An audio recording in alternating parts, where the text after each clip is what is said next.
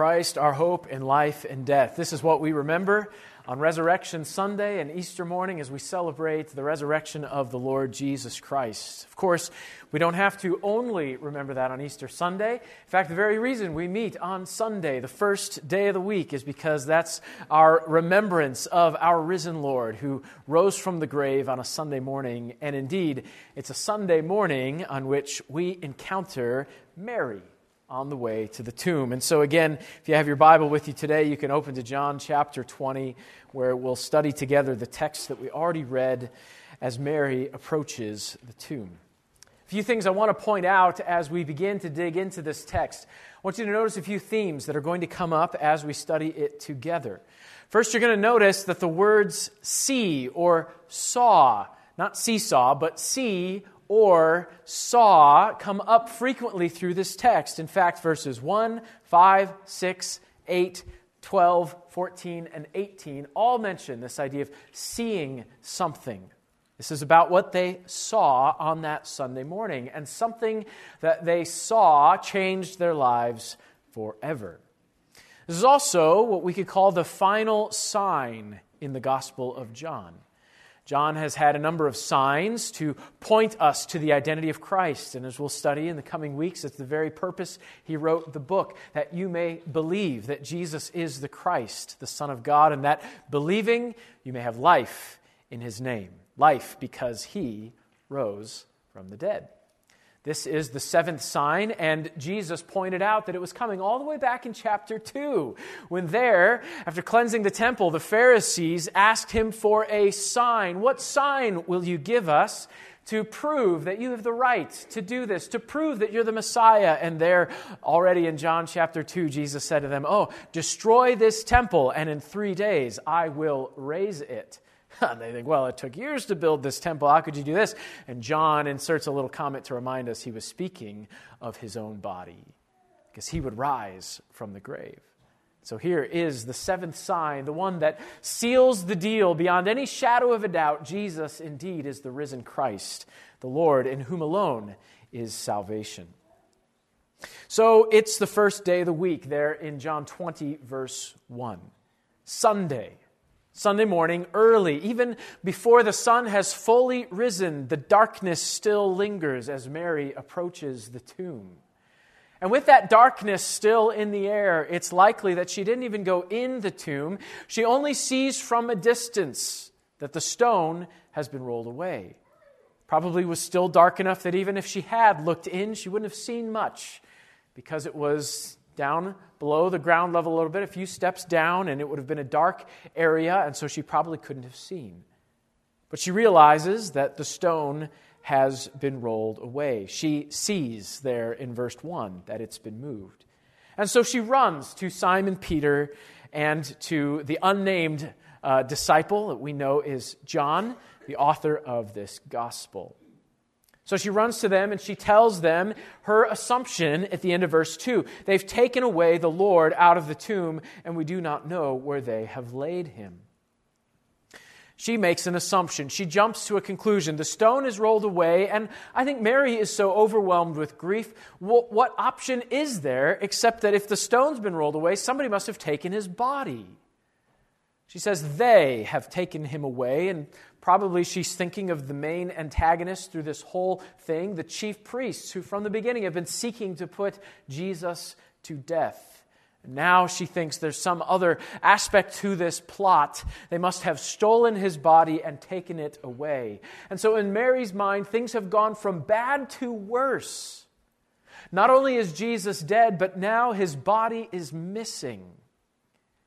Now, here's another interesting little thread that you'll see weaved through this text the theme of location or even distance.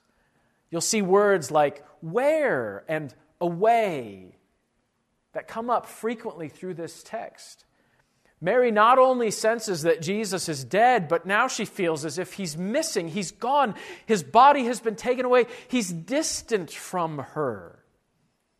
And that will be part of what happens when Jesus is there behind her and calls her name. So things have gone from bad to worse. Jesus is not only dead, but now he's missing. Of course, she could have known what was going to happen. The disciples could have known what was going to happen.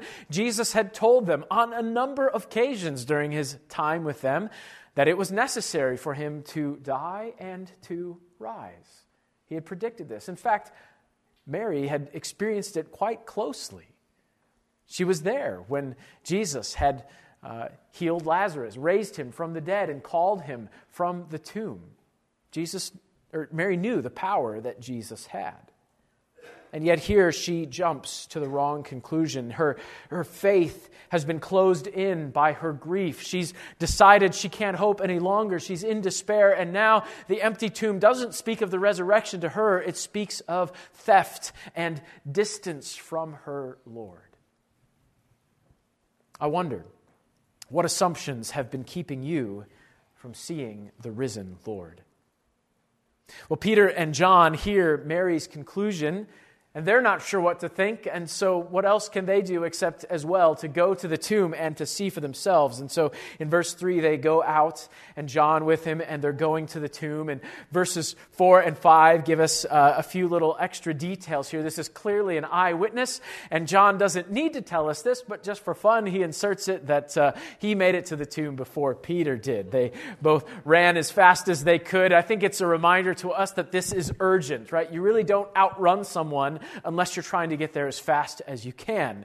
Normally, you just run together. But here, they want to see as quickly as possible what happened, and we learn that John's the faster of the two of them. So, of course, they didn't go on to be track stars or anything, so it doesn't really matter. But uh, a little detail of an eyewitness that's helpful for us as we read this text.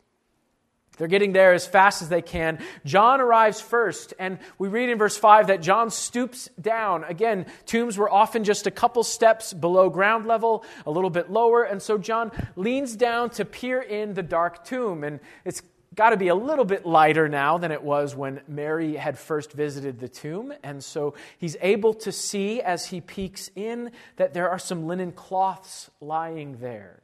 In fact, that's all he sees in the tomb are those linen cloths. But he does not go in until bold Peter arrives. Peter arrives on the scene, and you can imagine them breathing heavily. They've been running as fast as they can, and so Peter arrives, and it doesn't surprise us that Peter goes right in. Down the steps and into the tomb he goes, and he's looking around and exploring, as we see there in verse 6. And he notices as well that the linen cloths are lying there, but Peter notices something else. And John, peering in from the outside, notices that Peter notices something else. Peter, with the close up view, notices not only are the linen cloths there that would have wrapped Jesus' body, but there's also the larger piece of cloth, the handkerchief, the piece that would have gone around Jesus' head and bound his jaw in place. It's folded and lying in a separate place. And so they both observe this Peter from the inside, John from the outside. Finally, then, in verse 8, John decides to enter the tomb as well. And there's our key word again. He saw and believed. And the word believed can even take the sense of like a growing belief. He, he began to believe. He started to get it. He started to see what was going on here. They see the grave clothes, they see the handkerchief, they start to believe. Peter notices first the handkerchief that would have been uh, a square cloth. That's a, a, difference between the two cloths. Usually the body was wrapped in strips of cloth, and so there's no need to fold that. In fact, it doesn't really work well to fold long strips of cloth, and they're bound so tightly that you know nobody was really expecting a body to uh, rise again from the dead, and so it was bound tightly. It was meant to hold everything in place. That's why, for instance, Lazarus, when he was raised, he actually had to be helped to get out of his tight binding. Jesus didn't need any help. Some surmise that maybe his body just passed through those cloths, like he will later in the text when he arrives and sees the disciples as they're hiding in their room. However, it happened, Jesus didn't need any help. He rose from the grave passed through the grave clothes and then removed the one around his face and folded it and laid it there. The grave clothes prove to us a few things. First, they prove that the body was not stolen. It would have been unheard of for a thief to unwrap a body before stealing it. There is absolutely zero reason to do that. It just makes everything more difficult. It wasn't necessary if they were making up some plot to claim that Jesus rose from the dead. It wasn't necessary for them to, you know, unwrap it so that that would have been the claim they could have made. No, this pure, proves pure and simple that Jesus was raised. His body was not stolen. Number two, it proves his resurrection was powerful.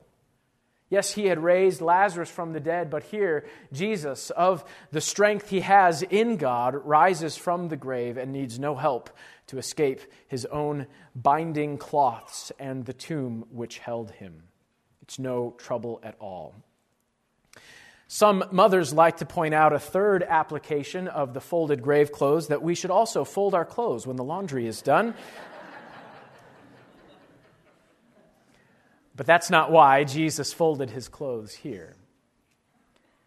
This is proof Jesus, of his own power, rose again from the grave, escaped death, escaped the tomb, and folded the cloth, and left it there, knowing that shortly Peter and John would arrive at the tomb and they would see in and look and begin to understand wait, wait, wait a second.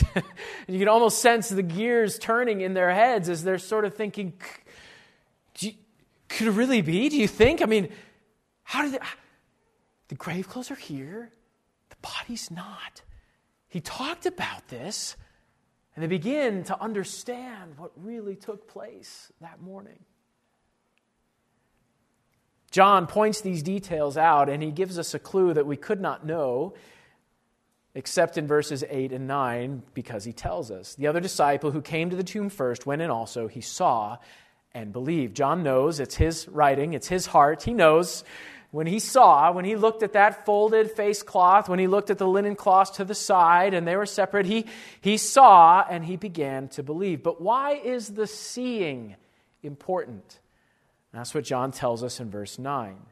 Because as yet, they did not understand or know the scripture that he must rise again from the dead. What's John's point?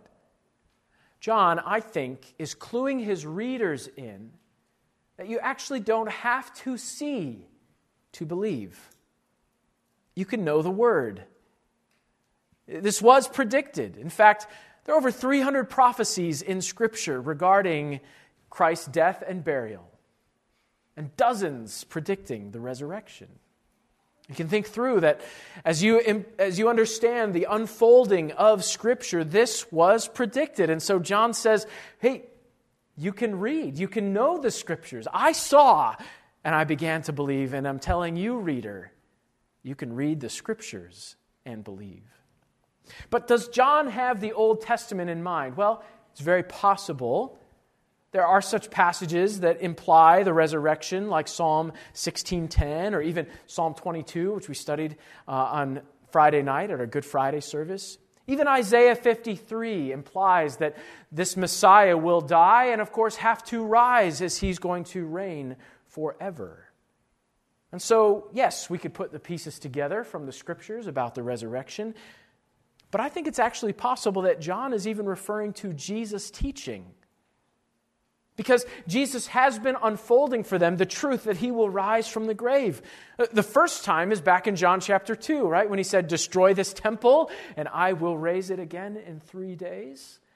But he even spoke this plainly to his disciples a number of times. And John knows that the words of Christ, if there ever were something that qualified as Scripture, the very words of the Word made flesh are indeed Scripture. And so John says, hey, you can hear the words of Christ and believe that this is exactly what happened. And so they return to their homes, verse 10, believing, though they don't yet fully understand. You see, the empty tomb reveals the truth of his word. So, as we consider this text today, we're first going to see Jesus, the risen Lord, and believe. John's engaging the reader, encouraging us to believe as well. He says, I saw and believed because I didn't yet know the scriptures. But you, reading this text, see the risen Lord in the text and believe. Believe that he is alive. And this first scene where Mary and then Peter and John come to the empty tomb, it reminds us, number one today, that the empty tomb reveals the truth of his word. This is just as he said. It's no big surprise. Sure, a resurrection is a surprise, but this is exactly what the scriptures predicted would happen, exactly what Jesus said he would do. And so the empty tomb reveals the truth of his word. It reminds us that we can trust what he says, we can believe the words of Christ. This whole scene sort of plays out like a, like a Sherlock Holmes story. I don't know if you've ever read old Sherlock Holmes stories or they've become popular in TV shows and movies and so on and so forth.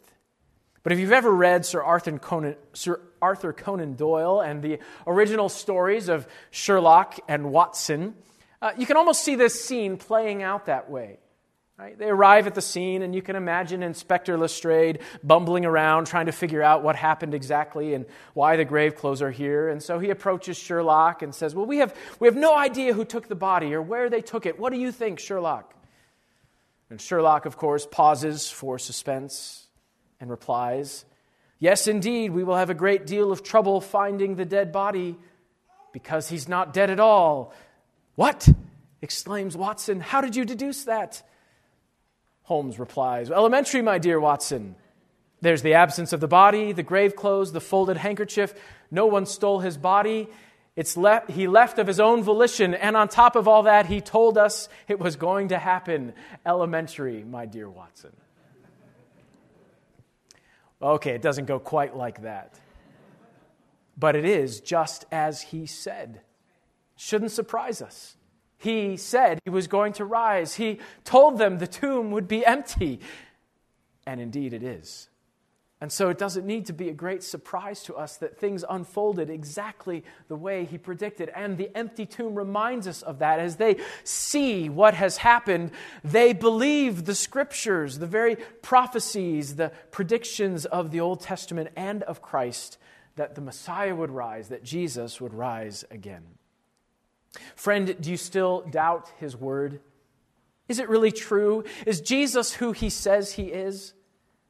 Maybe you see him as just a good person who got unlucky and was crucified by mistake. Well, that's not at all what he said.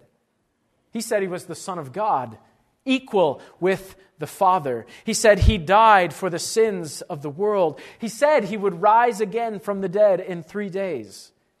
He said that he would be the only way of salvation.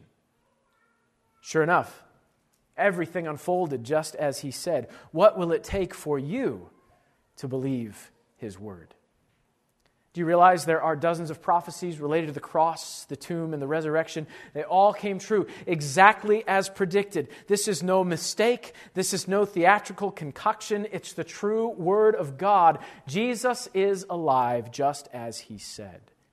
So, friends, in our dark times, rely on the words of Christ. We look at an empty tomb and we think, oh, I have no idea what's going on. Maybe they've stolen the body. We, we, we often jump to our dark assumptions about what's taken place in life. In our periods of difficulty, we just kind of jump to these dark conclusions. But the reminder of this first scene with the empty tomb is no, the words of Christ are always true. They win, not even death can conquer what God has said. So, friend, in your dark time, don't jump to those conclusions. Rely on the words of Christ. What has He said? Well, I don't understand what this health problem is in my life, but what did He say? He said He would use it to grow me, to grow my eternal reward, and to glorify His name on the earth. I can trust Him. Well, I don't understand why God feels so distant right now. But what did he say? He said, He will never leave me nor forsake me. I don't understand why. You fill in the blank. What are you facing in your life? What dark time are you approaching as you look at that empty tomb? What assumptions are you jumping to? Oh, now someone stole the body. Oh, no, friend, what did he say? What's his promise? What's his encouragement? What's his word? The word of Christ always reigns, it's always true. So stop seeing the world through unbelief the darkness we face is often a matter only of our perspective. Start seeing the world by faith. What has he said? Mary is still at the tomb in verse 11. She must have followed Peter and John shortly after. John doesn't give us what place she came in on their race to the tomb, uh, but it was at least third place. Uh, and so there she is at the tomb, waiting outside. And we're told in verse 11 that Mary is weeping. Twice in verse 11, the word weeping is mentioned. Mary stood outside the tomb weeping, and as she wept, she stooped down and looked into the tomb. Weeping becomes a key word in this scene of the risen Christ because something's going to happen to Mary's weeping. So there she is, weeping outside the tomb, and like John, she stoops down to look inside. But Peter and John have left at this point, and so Mary's there, and she sees something different. This is very intentional. Angels don't just do things, God sends them to do things. So God sent two angels just for Mary.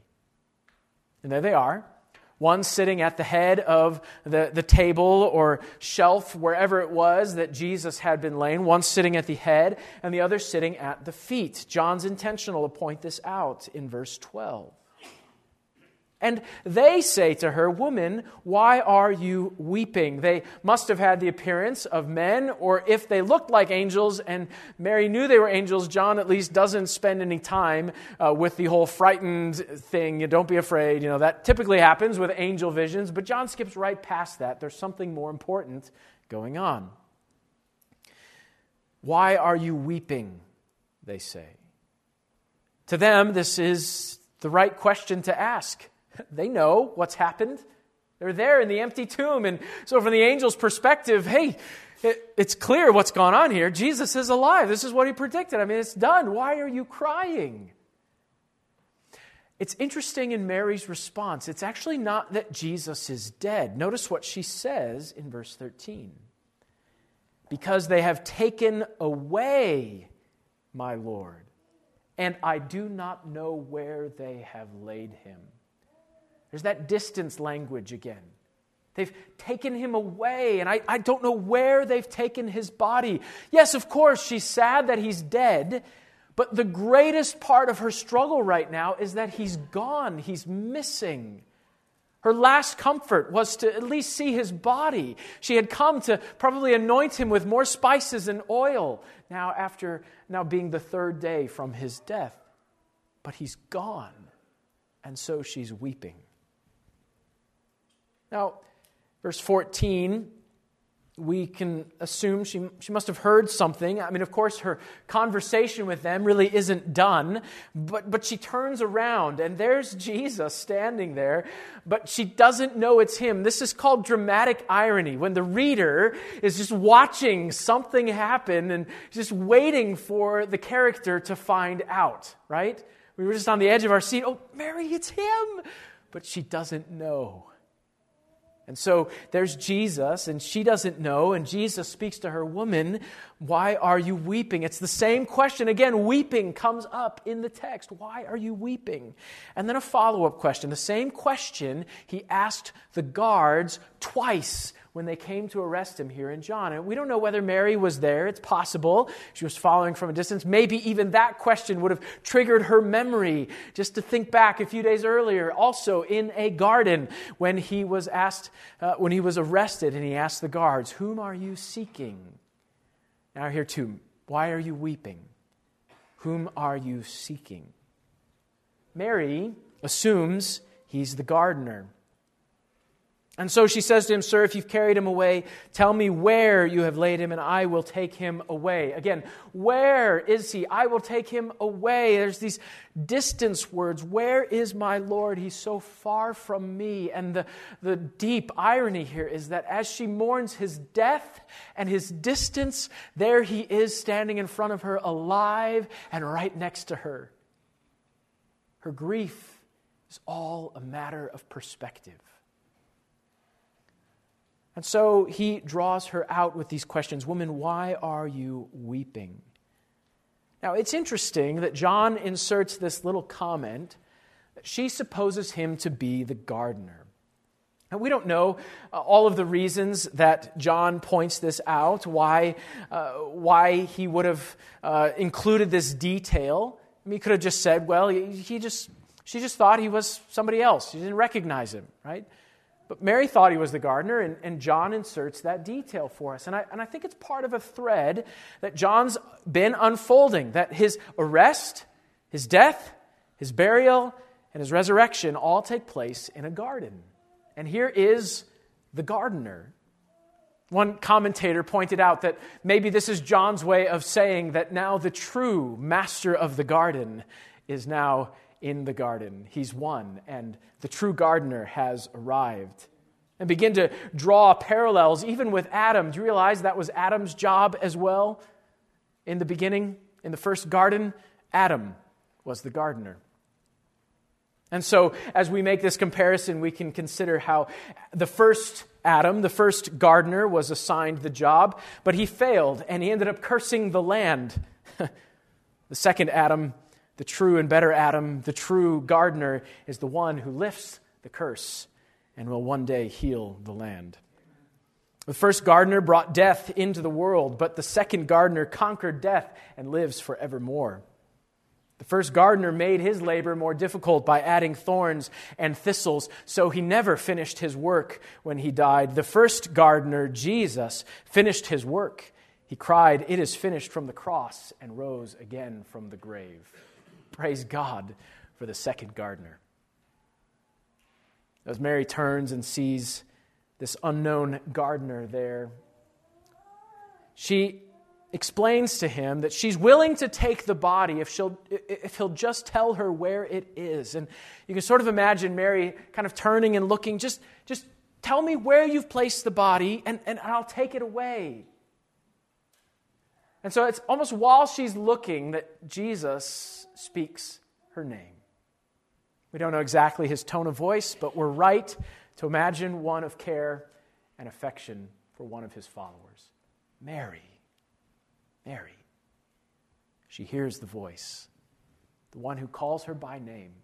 And she turns to him and there sees her Lord and she calls him Rabboni. And John gives us the original Aramaic, which is the language they likely would have been speaking to one another, and now translated into Greek and then to English for us today. Rabboni, it means teacher or even my teacher. This is what she likely would have called him many times as one of his followers, the teacher, my teacher. So there, Mary is before her Lord He's alive. the, the death has been solved with life. The distance has been solved with closeness. There he is, right there, standing next to her. He was there the whole time. Her perspective changes. Her weeping is replaced with joy as she turns to see her Lord. There's something else, though, we want to think about here. Jesus, all, reveals all of this to Mary simply by calling her name, which I think is precious as we consider this text. The voice of the Word that called Mary to faith, did he not predict this is the way he would call his own to faith? In John 10, verses 3 and 4, we read this To the shepherd, the doorkeeper opens, and the sheep hear the shepherd's voice. He calls his own sheep by name and leads them out. And when he brings out his own sheep, he goes before them, and the sheep follow him, for they know his voice. Or in John 18 37, Jesus says to Pilate, You say rightly that I am a king. For this cause I was born, and for this cause I have come into the world, that I should bear witness to the truth. Everyone who is of the truth hears my voice. And so here, Mary in the garden is called by name.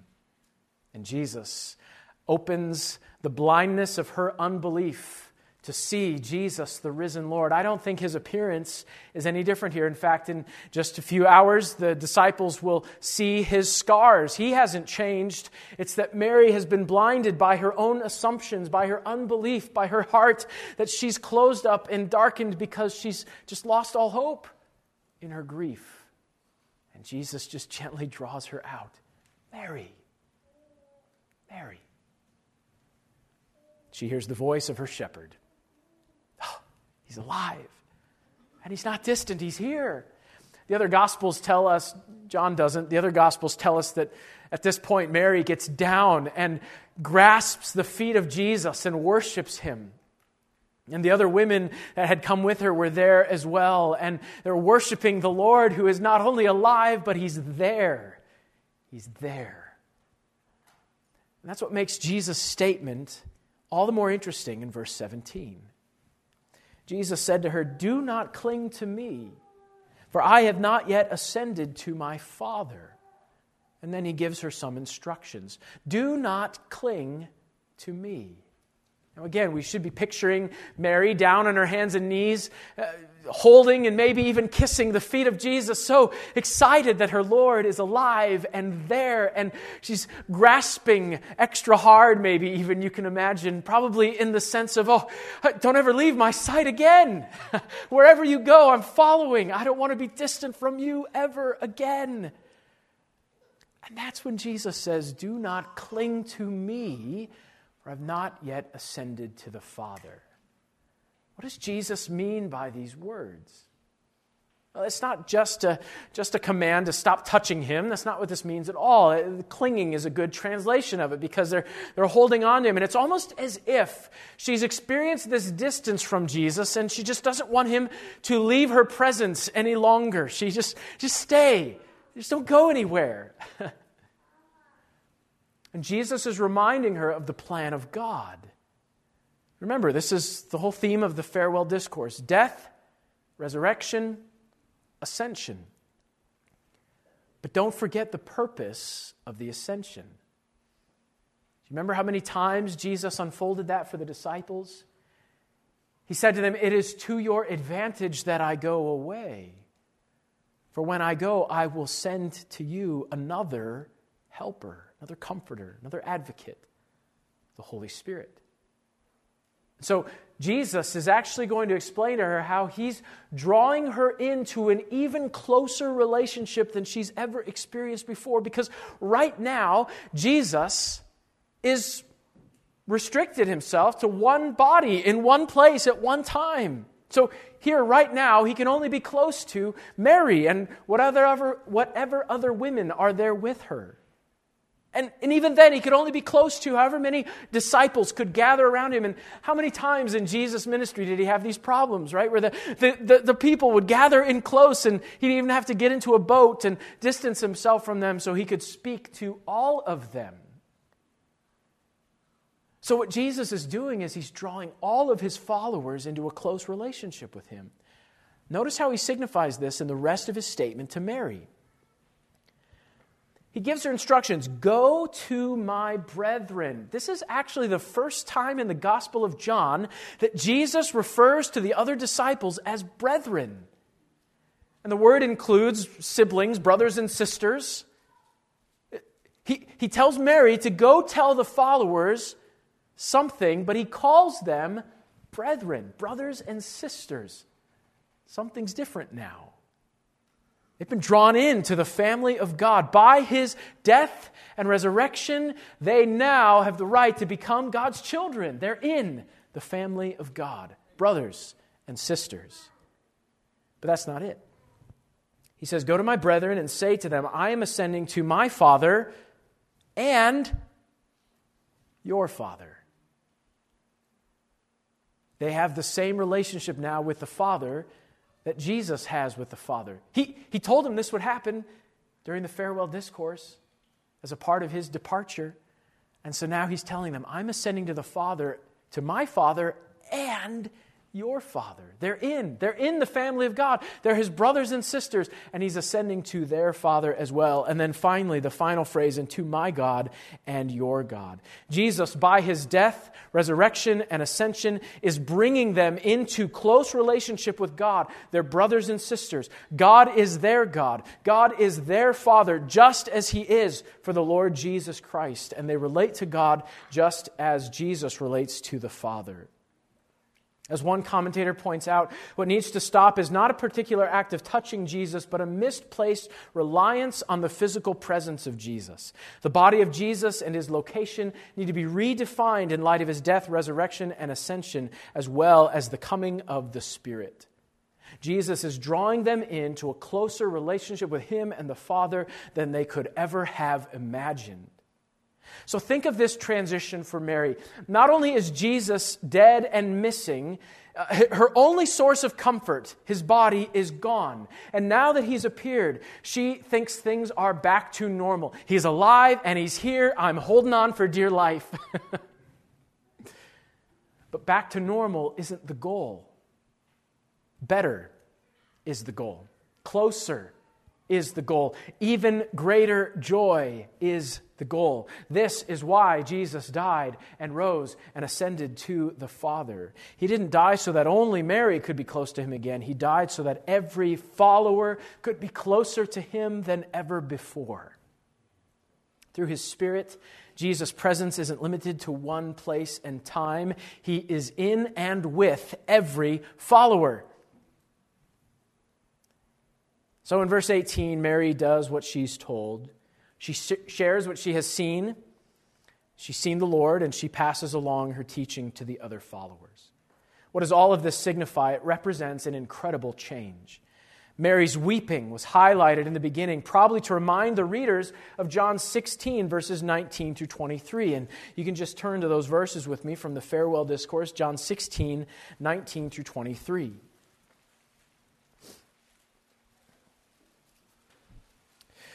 Remember, in this passage, Jesus had used this phrase, a little while and you will see me, a little while and you will not see me, because I go to the Father.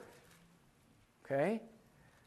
And so we have some further discussion of this beginning in verse 19. Now, Jesus knew that they desired to ask him, and he said to them, Are you inquiring among yourselves about what I said, a little while and you will not see me, and again a little while and you will see me? Most assuredly, I say to you that you will weep and lament, but the world will rejoice, and you will be sorrowful, but your sorrow will be turned into joy. A woman, when she is in labor, has sorrow because her hour has come, but as soon as she has given birth to the child, she no longer remembers the anguish for joy that a human being has been born into the world. Therefore, you now have sorrow, but I will see you again. Your hearts will rejoice, and your joy no one will take from you. And then in verses 23 and 24, he explains how they'll have a new relationship with the Father. So here we are. A little while, and he was gone, and now they see him. And again, a little while, and he will depart. They're brought into the family of God. They'll receive the Spirit of God. They'll be brought into the closest relationship with God possible, indwelt by his very Spirit. This is what Jesus has accomplished by his death resurrection, and ascension. Weeping is turned to joy. Death is turned to life. Jesus' absence is turned not only into physical presence, but closeness with God in the family of God. And Jesus, through his death and resurrection, fulfills their joy in an even greater way than they ever could have imagined. I remember watching a, funny interaction between a brother and a sister. I may or may not have even participated in this interaction. In the home, the brother had done something to uh, hurt the sister. Not physically, but uh, unbeknownst to the brother, emotionally. And so the sister was crying, weeping, it could be said, uh, over this emotional hurt that had taken place and the brother was off doing something else. At some point, the brother had come to the mother in the home and said to the mother, I don't understand why she's still crying over this. About that time, the sister received a phone call from her closest friend. And so my mom, excuse me, the mother, uh, the mother took the phone over to the sister in the home and uh, handed it to her, and the sister's countenance just lifted. And she began to talk to her close friend. Oh, hi, how are you? It's so good to hear from you. Yeah, we're doing, we're doing good. You know, all this fun and talk and all this. And so the brother began to think, I would assume, that uh, this had all passed, and so all was well now that they had talked and she was cheery and so on and so forth. Well, she got done with the phone conversation and hung up and handed it back to the mother in the home and began weeping again. the brother scratched his head. I'm not sure I understand what's happening here, the brother said to himself, potentially. Our emotions are strong feelings, aren't they? They're difficult things to wade through and to understand. And here, Mary is weeping by the tomb, her grief having closed in her heart to hope. Now, walking in unbelief, she assumes that the body must have been stolen. And even there, when she turns and see the Lord, sees the Lord, it must be a gardener. Uh, and then calls her by name, opens her eyes to see the truth. Jesus is Friend, I don't know what difficulty has begun to close your heart to the truth of God's word. But hear the voice of the risen Lord today call to you from this text Lance, Mary, Peter, John, listen. I'm alive. I rose again from the grave. And you don't have to be concerned that I've left because with my departure, I've sent my spirit who is in you. I've gone to my Father and to your Father. You're in. You're in the family of God and as brothers and sisters of Christ. If you've trusted in Him as Savior, then His Spirit is in you. And friend, you can't be any closer to God than that to have Him in you by His Spirit. And so Jesus says to you, I will never leave you nor forsake you. And He can say that to every believer with promise because the Spirit is in everyone who trusts in the Lord Jesus Christ as Savior. Do you believe that Jesus is alive? There's more evidence for the resurrection than, than most historical events that we see as true. There's more evidence for it.